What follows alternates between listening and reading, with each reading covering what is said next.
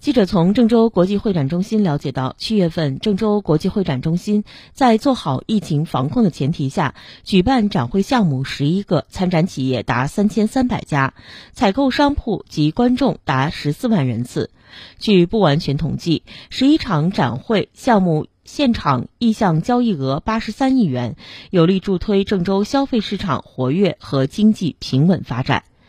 据介绍，郑州国际会展中心科学规划档期，每月针对展会项目定制多套预备方案，努力实现了展会项目应办尽办，有效带动了相关行业的复苏。